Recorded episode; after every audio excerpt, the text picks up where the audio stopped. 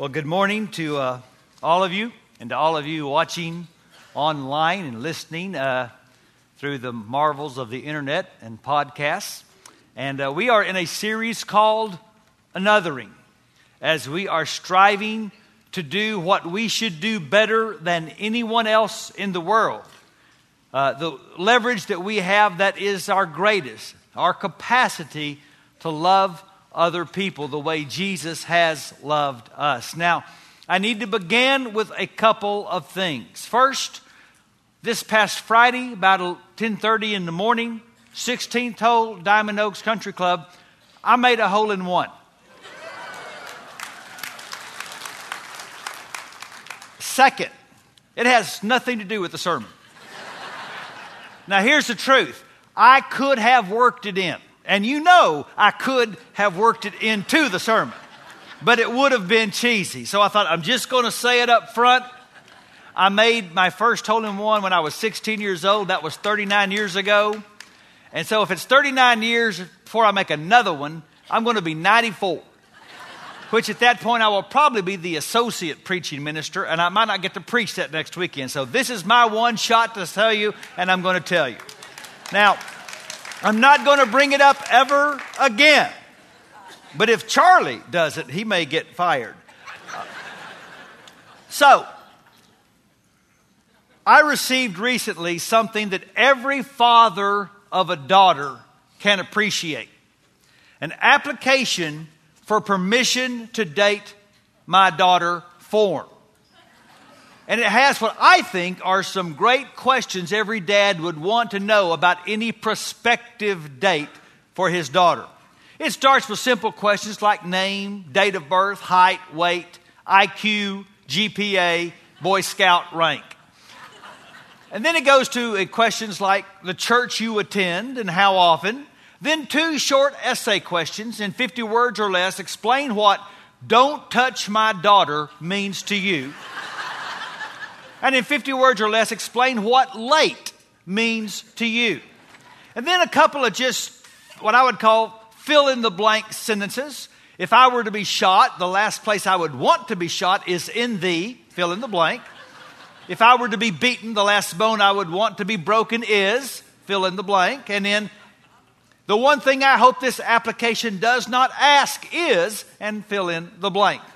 Then a few other simple questions like Have you ever been fingerprinted?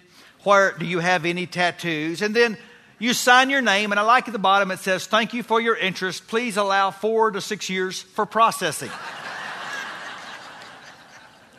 because accepting new or different people does not come easily to the flesh. It's one of the greatest challenges faced by those of us who want to improve in our anothering. And we do want to improve, don't we? First, because we're under orders. We have a master, a Lord, who gave us the command, the not golden rule to love like we want to be loved, but the platinum rule to love like he loved us.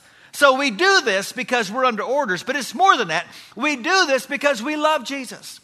We really do love Jesus, and we really do believe He is the best example of what a life should look like that's ever lived. And we want to be more like Him.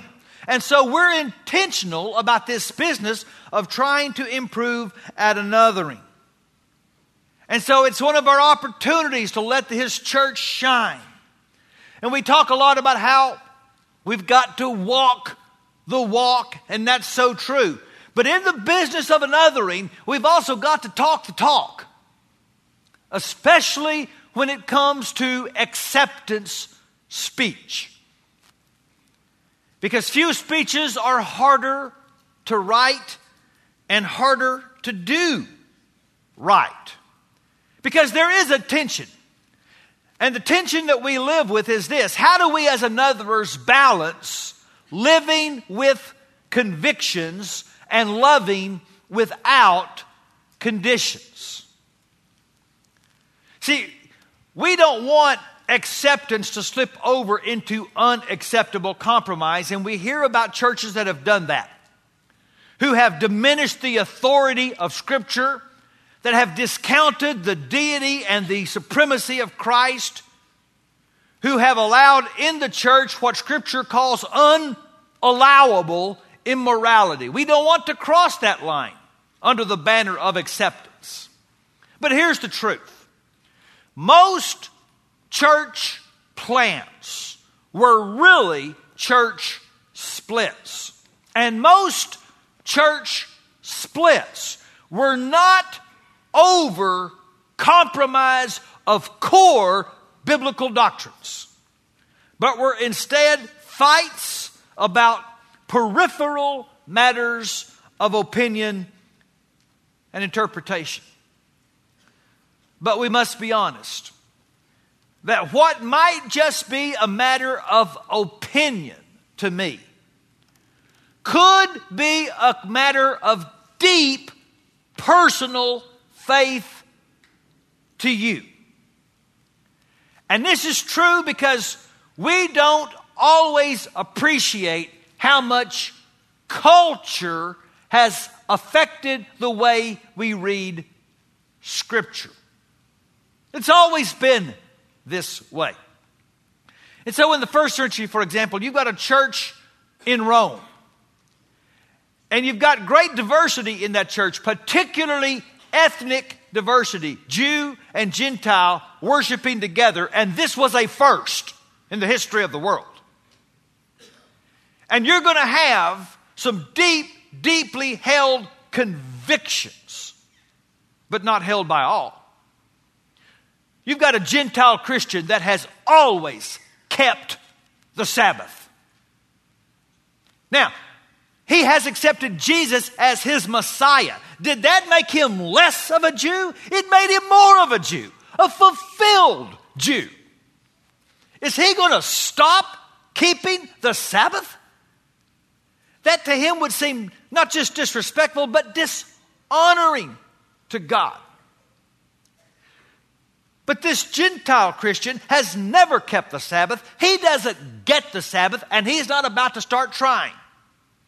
Now, how does this Jewish Christian love without any conditions that Gentile Christian who does not hold what is a deeply held conviction for him?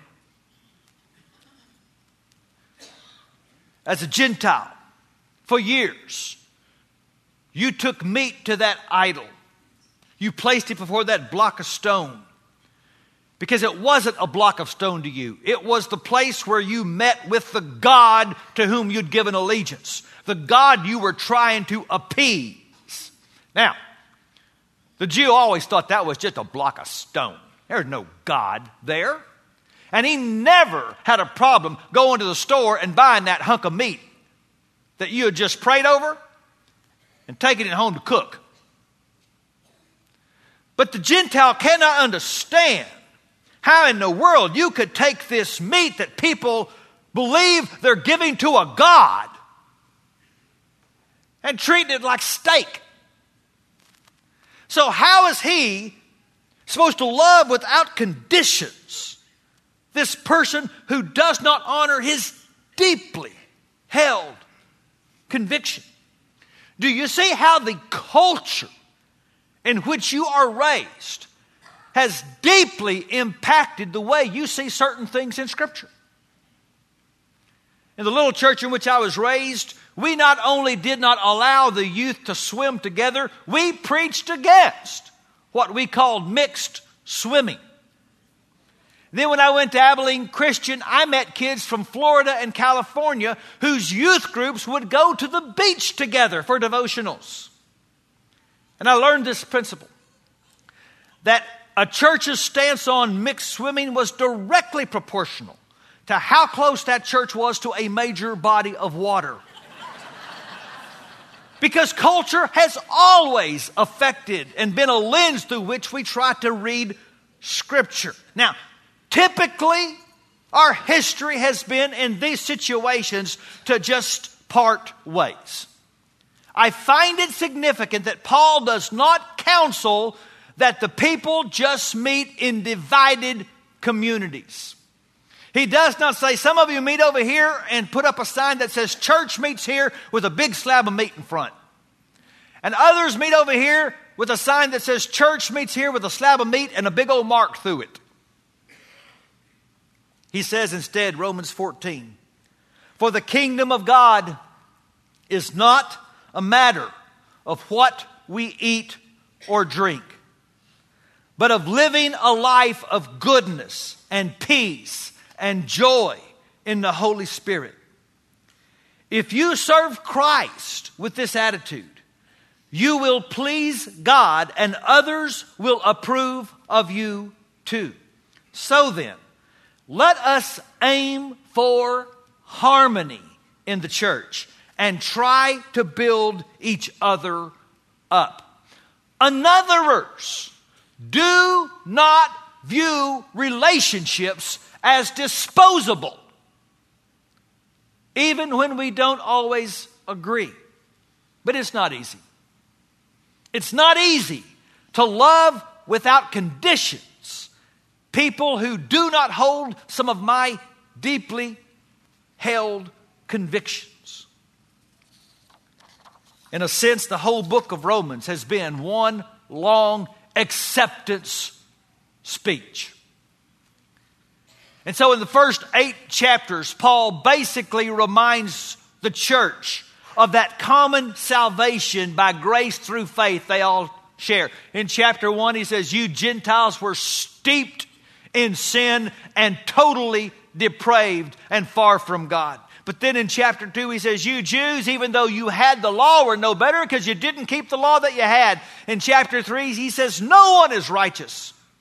All have sinned and fallen short of the glory of God. And then in the next five chapters, he says, But righteousness has been credited to all of us the same way.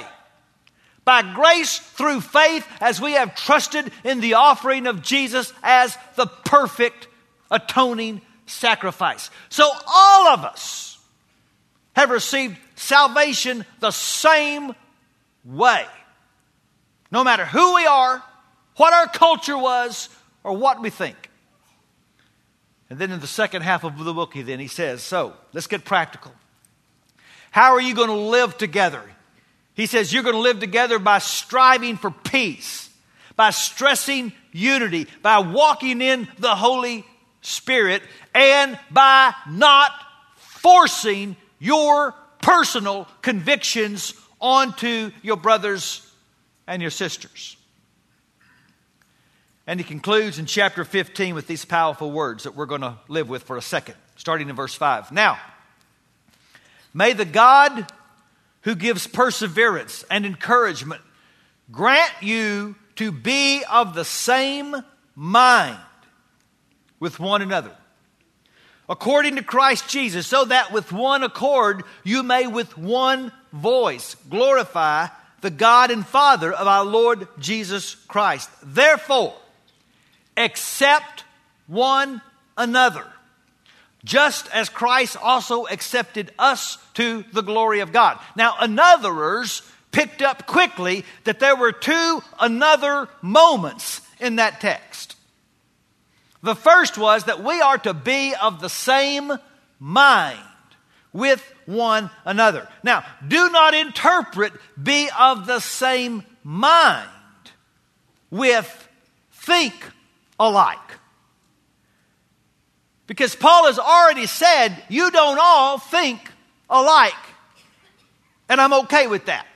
You see, it's naive to assume that if we all just read the Bible honestly, we would all reach the same conclusions. I remember as a young man, I was taught to evangelize with a flip chart method, and the very first chart was a man standing on a desert island with a Bible in the water floating to him. And the idea was if you will just read the Bible sincerely with no one around helping you, you will reach the conclusions of the person that drew up the chart. That is naive and simplistic, and frankly, it's dishonest. Because good, noble people can read the Bible sincerely and not always reach the same conclusions. Paul has already allowed for different opinions, even as he pleads for the same mind. Because to have the same mind with one another doesn't mean we all think alike. It means we all agree on the ultimate win. Illustrate that with a story from the NBA and the great player and legend and Hall of Famer Larry Bird, who won championships and scoring titles with the Boston Celtics. His coach was K.C. Jones. And one game, it's toward the end, the game is close, a timeout is called, and K.C. Jones has his team around him, and he's diagramming a play to run. When Larry Bird says in a loud voice, just get me the ball and tell everyone to get out of my way. And with a stern voice, K.C. Jones looked up and said, I'm the coach of this team, and I will draw the plays. And then he turned back to the huddle and said, Get Larry the ball and everyone get out of his way. Because they all agreed on the win. People with different convictions can love without conditions if we all agree to pursue the mind of Christ.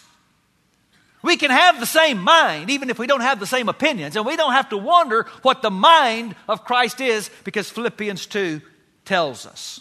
Have this mind among yourselves, which is yours in Christ Jesus who, though he was in the form of God, did not count equality with God a thing to be grasped, but emptied himself, taking the form of a servant, being born in the likeness of men.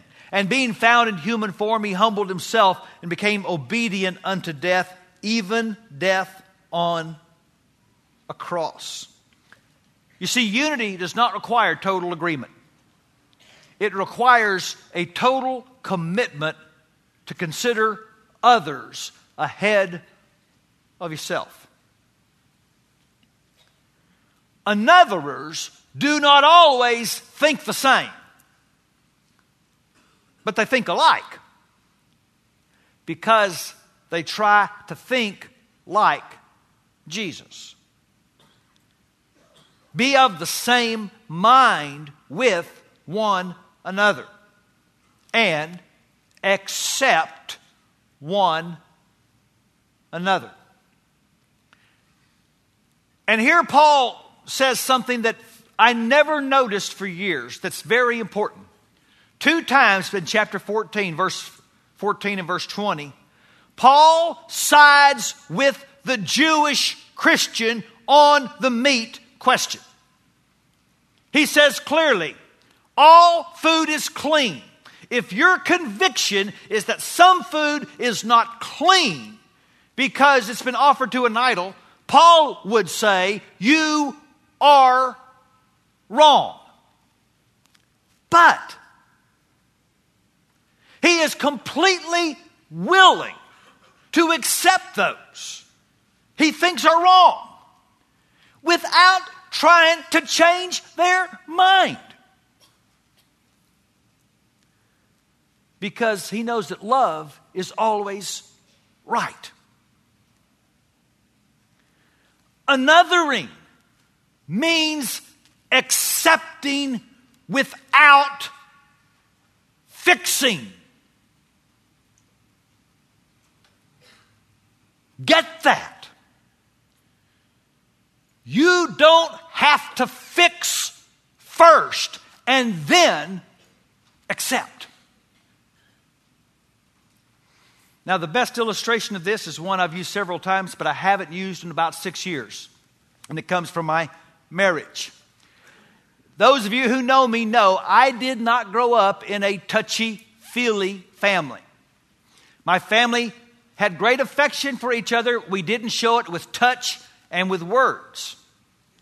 Jamie's family did.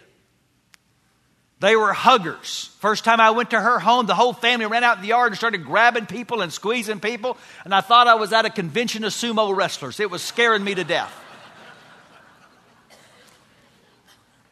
And this really came to a head our first Christmas together. Now, I'm giving all the young guys out here a heads up. Your first big fight in your first year of marriage is going to be where are you going for the first Christmas? And I can give you the answer. So we were at Jamie's house that first year. Now, you need to know something about my family. I am a descendant of generations of accountants. My grandparents were accountants.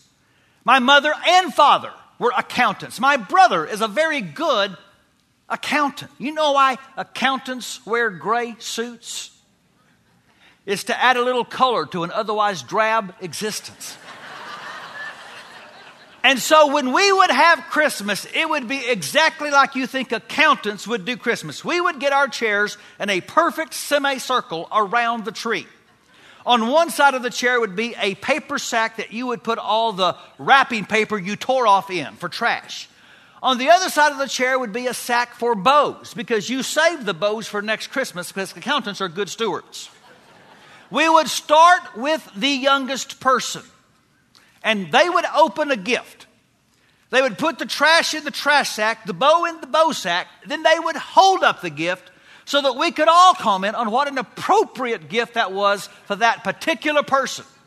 We would also let them know that we had all the receipts in envelopes with their name on it in case they needed to take it back, which was highly unlikely because we had everyone's collar and sleeve size on three by five cards on file.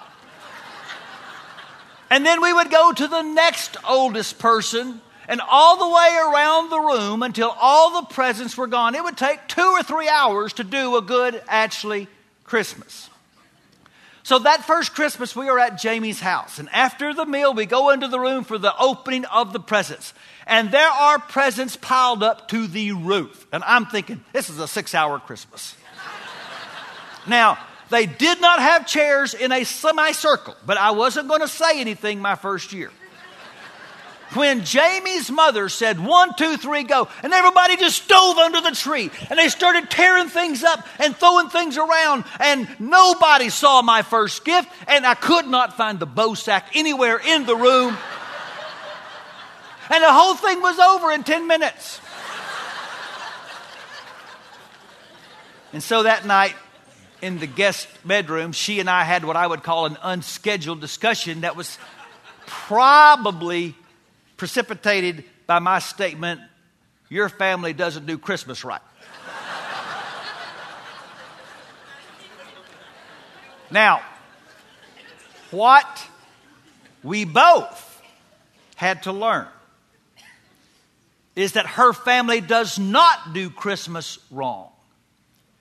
And my family does not do Christmas wrong, and neither family needed to be fixed.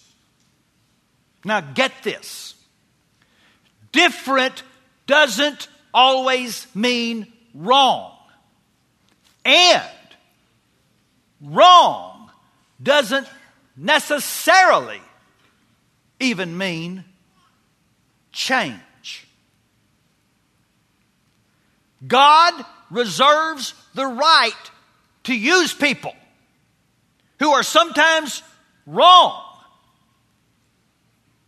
In fact, if you think about it, he's got no other choice. And anotherers give up the right to always have to be right. They excel at acceptance speech. And what does that sound like? Well, let's get specific. Number one, it means that anotherers speak about the gospel and its implications. That anothering is deeply rooted in the radical message of the cross. Look again with me at the powerful message of verse 7. Therefore, accept each other just as Christ has accepted you, so that God will be given glory. Question What conditions did you have to meet before Christ was willing to die for you? H.A. Ironside tells a story of a man named Bishop Potter that was on a transatlantic cruise. And he went down into his room where he met the fellow he would be going across the Atlantic sharing a cabin with. Sometime later, he found the ship's purser and said, I don't usually avail myself of this privilege. But may I keep my watch and valuables in the ship's safe? I am not sure that my roommate is a man of trustworthy character. To which the purser replied, That would be fine, Bishop. In fact, your roommate saw me earlier and made the same request because he's concerned about you. now, here's the reality the gospel reminds us of our common, desperate need for grace. It doesn't matter what color your skin is, you need grace. It doesn't matter what your political persuasion is, you need grace. It doesn't matter whether you are deemed liberal or conservative, you need grace. And people who understand their desperate need for grace are profoundly impacted in the way they treat other people. You see, if I understand I desperately need grace, then if there is an area where I deem myself free, but you feel bound, an area that I deem you're conservative, you're traditional, my desperate need for grace will keep me from ever looking down on you, having a condescending or arrogant attitude toward you. I need grace too much to do that. And if there is an area where you are free, but I am not, where I feel bound by a conviction you don't have, my desperate need for grace will keep me from judging you or questioning your motives just because you do not honor the conviction that I keep. Acceptance speech is grounded in the gospel because we remember Jesus died for people, not for points of view. And so we speak the gospel and its implications. Because God's praise is our ultimate preference. One right another's never yield is the right to give glory to God. Look again at verse 7. Christ accepted you, so you should accept each other, which will bring glory to God. God is praised God is honored in the eyes of the world when the world sees in the church what it can't find anywhere else. And what it sees is not sameness. It sees a united people not because we all think alike, but because our allegiance to Christ has transcended all of our differences. when I was a student in college. A requirement for one of our courses was a field trip to a museum in San Antonio. And on the way back in our van, we began taking turns naming our favorite hymn and singing.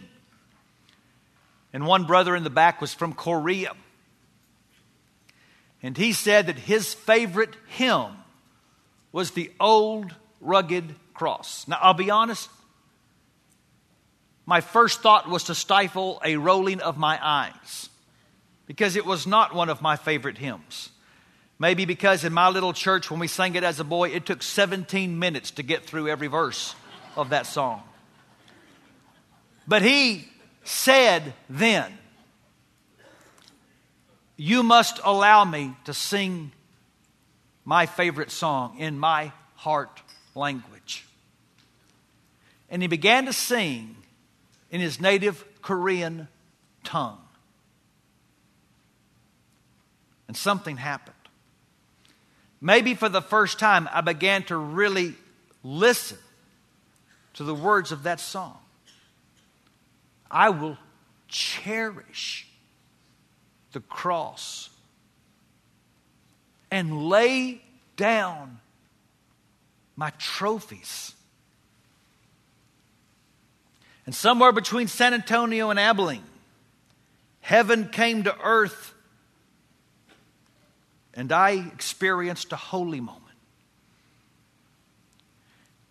It dawned on me how cosmic this thing God was doing in Jesus, how big it was. That through the cross, He is bringing the whole world back together. That our differences are big, but God is bigger. And that is always the main point of acceptance speech. Our God is bigger than this thing between us. and the world notices. And so we speak, except when it's more loving to say nothing. Sometimes, now listen close, sometimes the best way to lift up Christ is to drop the subject. The best thing some of you could do in your relationships is just let it go. Because the relationship is more important than who's right. And so in verse 22 of chapter 14, Paul says, So whatever you believe about these things, he's talking about your personal faith convictions. He says, Keep between yourself and God. The same verse in the New Century Version. Your beliefs about these things should be kept secret between you and God. Because sometimes silence really is golden. And sometimes love is best heard because you stop talking.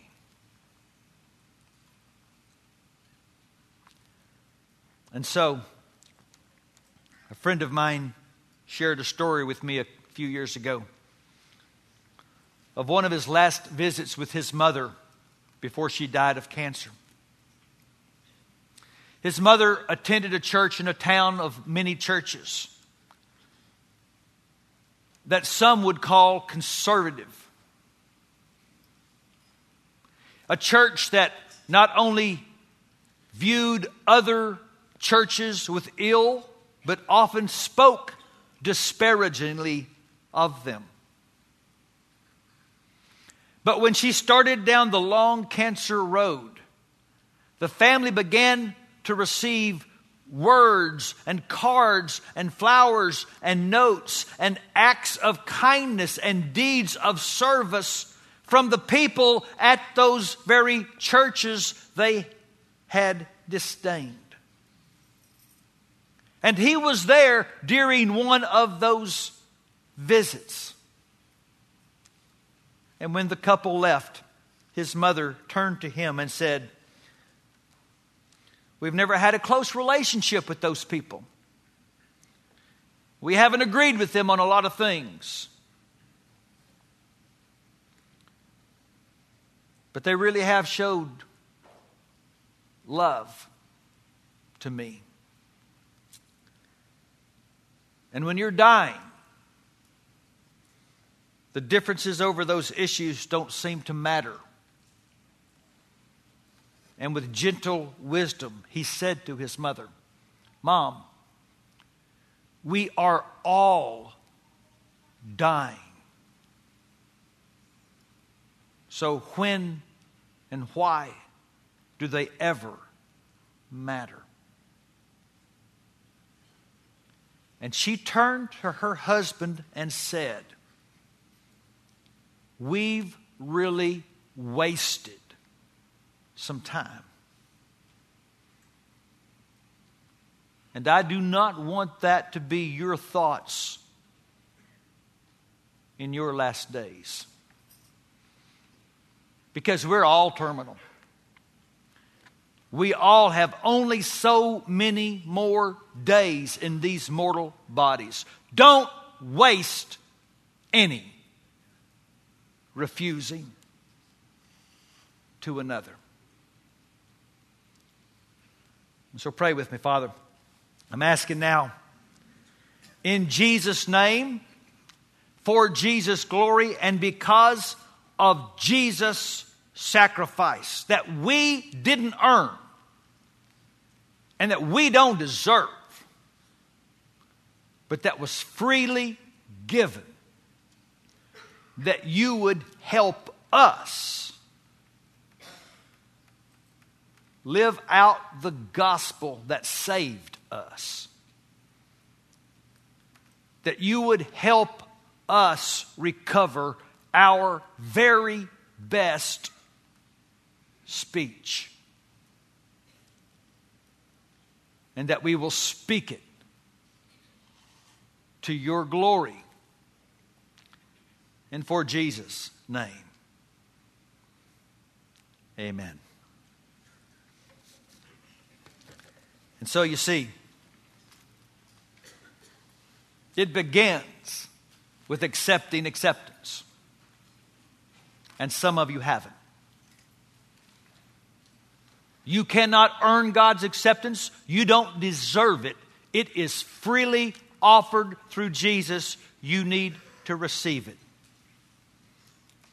You need to confess what Jesus has done for you. You need to be baptized as an act of faith into that cross moment. And you need to cross the line and finally accept the offer of God's acceptance. We're going to give you that chance as we sing our next song. Our elders are also going to be down front. If you need to pray with them today, they will be here as well. Would you all stand? Let's sing about great God as you come.